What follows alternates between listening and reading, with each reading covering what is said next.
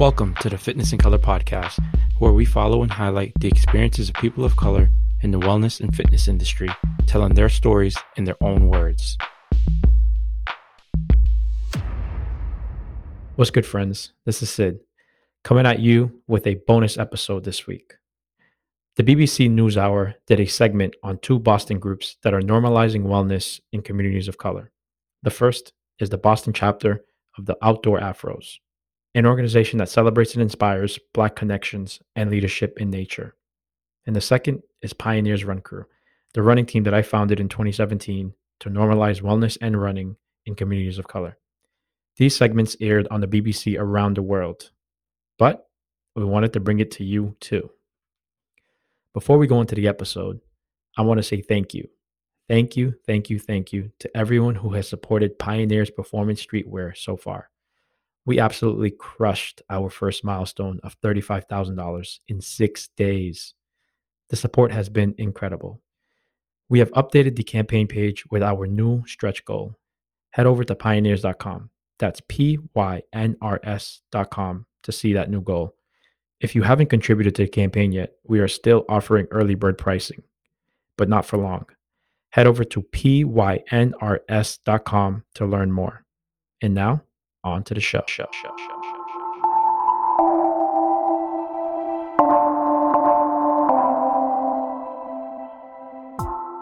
In the US, the recreational outdoors is a predominantly white space.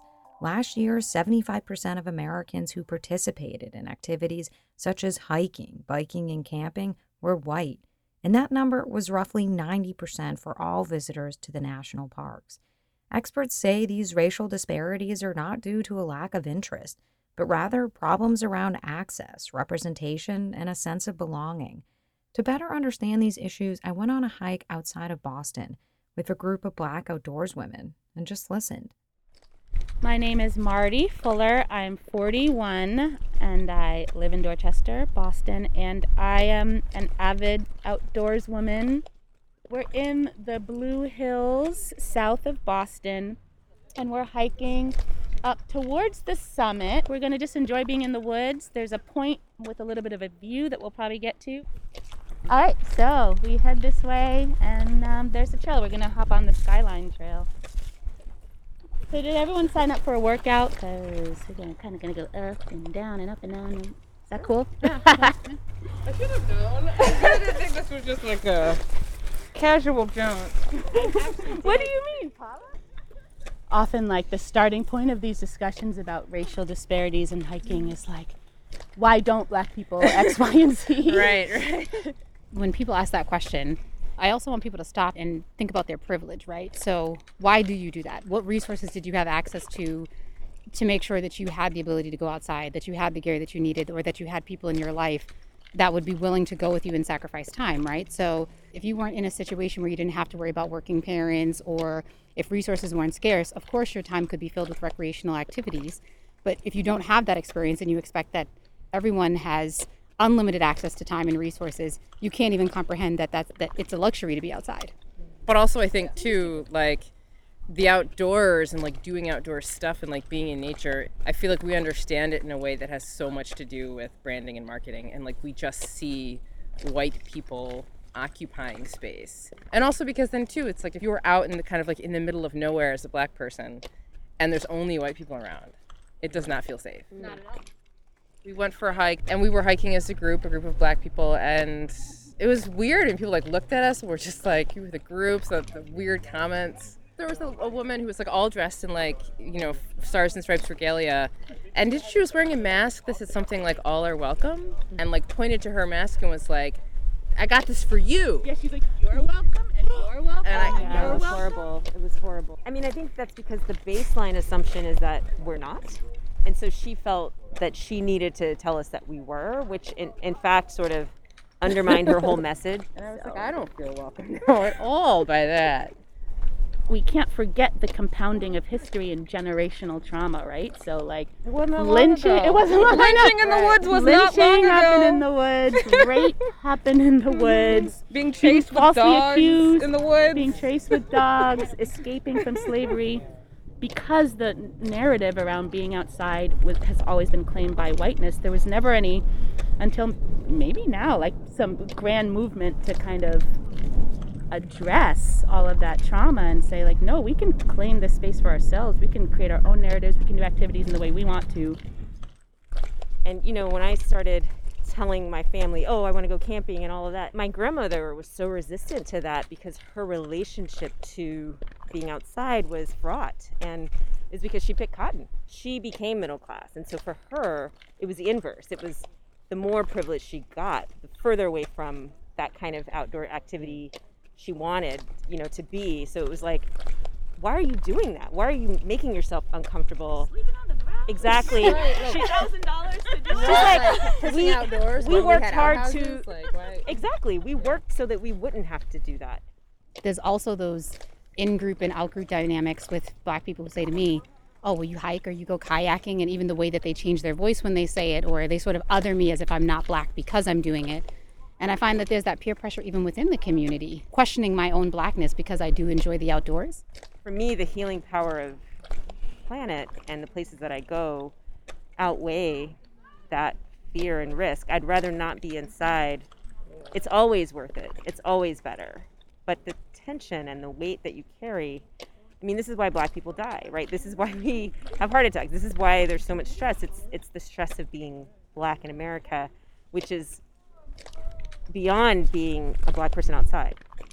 we need non-blacks to call non-blacks out Yeah. you know when people are doing things you know if you're in a friend group or in a social group and someone's giving someone a look or is not being as welcoming or isn't being as friendly we need people to speak up we need the people who don't look like us to use their privilege to say hey we don't do that the outdoors really is for everybody Look, we already have a view. It's nice in these flat lands of eastern Massachusetts to have a little bit of a hill. I'm on Instagram with all y'all. Yeah. tag tag if anyone doesn't want to have photos today, oh wait, hold that. Make sure you get my good angle. For the BBC, I'm Paige Sutherland in Boston, Massachusetts. Hey, friends. I want to take a quick break to tell you about a project that I've been working on, and I'm so excited to share with you. After a year and a half of product research, design, and development, we are proud to finally launch Pioneers Running Apparel, fusing high performance fabrics with streetwear design aesthetics, creating a new category of athleisure wear called performance streetwear. Head over to pioneers.com to learn more. That's P Y N R S.com. And now, back to the show. Last year, a black man was racially profiled and murdered in the U.S. merely for jogging. Being seen as a criminal, he was chased and shot down by a resident. His tragic death put into question the common narrative that running is accessible to all. One local running group out of Boston hopes to normalize jogging within the black community to ensure that the streets are in fact safe for everyone, regardless of skin color. I'm Paige Sutherland reporting for the BBC in Boston, Massachusetts. Okay. Good morning, good morning. Happy Saturday. I just arrived at Franklin Park. It's the largest park in Boston. It is a beautiful, sunny, blue sky day. We have a group of about 20 people. I'll be running with a three mile group today and see how it goes. Hello. So this is Daisy and Sabrina. Um, Hi, how are you? Are you running with us? I am. Yeah. Awesome. awesome. last thing before we go out, I just want to take a quick video on Instagram. I want the five milers to know that three mile gang is where it's at. Mm. Okay, Captain Jeremy tuning in right now, Saturday morning at Franklin Park. Three mile gang. Let's get this right, baby. Let's go. Did you grow up in Dorchester? Yeah. Grew up Do in you feel Dorchester. Like you saw a lot of people running in the neighborhood. Was it? Oh Like- no. no. But that I think that goes to like what the narrative and culture is around that, right? Oh, like who's runners? Who's, And who's not? runners and who's not. exactly.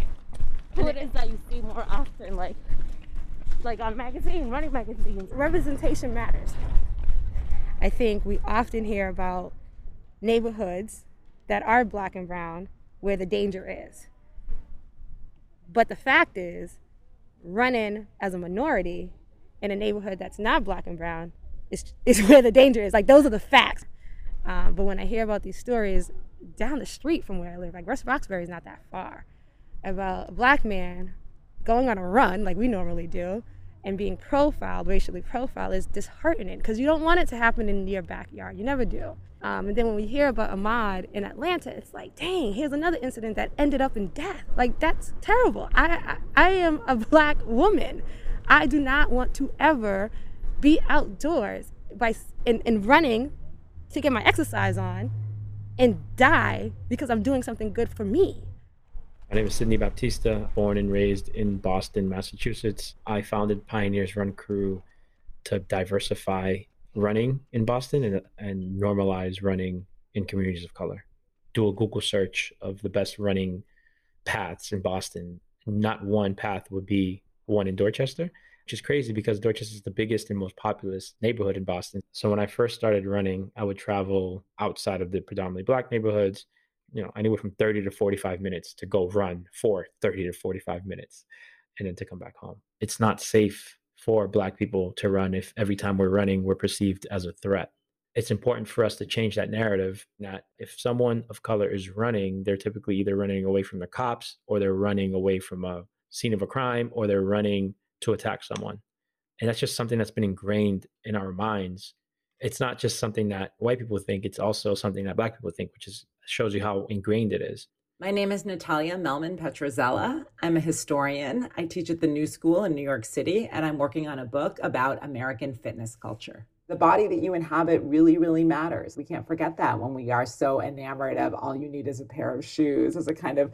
founding mythology of, of jogging culture in the US. If you don't have safe streets or if you are perceived as, you know, doing something improper by running outside. And these are all things that have happened throughout history and that continue to happen. Well, then it's actually a lot easier for some people with a pair of shoes and motivation to get out the door than for others. I would not be here running, talking about running, if it wasn't for pioneers. Pioneers introduced me to running and normalized it for me. Here we go. Let's finish strong. Let's go. Woo! For the BBC, I'm Paige Sutherland in Boston, Massachusetts. If you enjoyed today's podcast, please leave us a quick review. This helps us get noticed by other podcast listeners like yourself. If you know anyone that would benefit from this episode, then please share it with them. That wraps up today's show. Thank you and I'll see you on the next episode.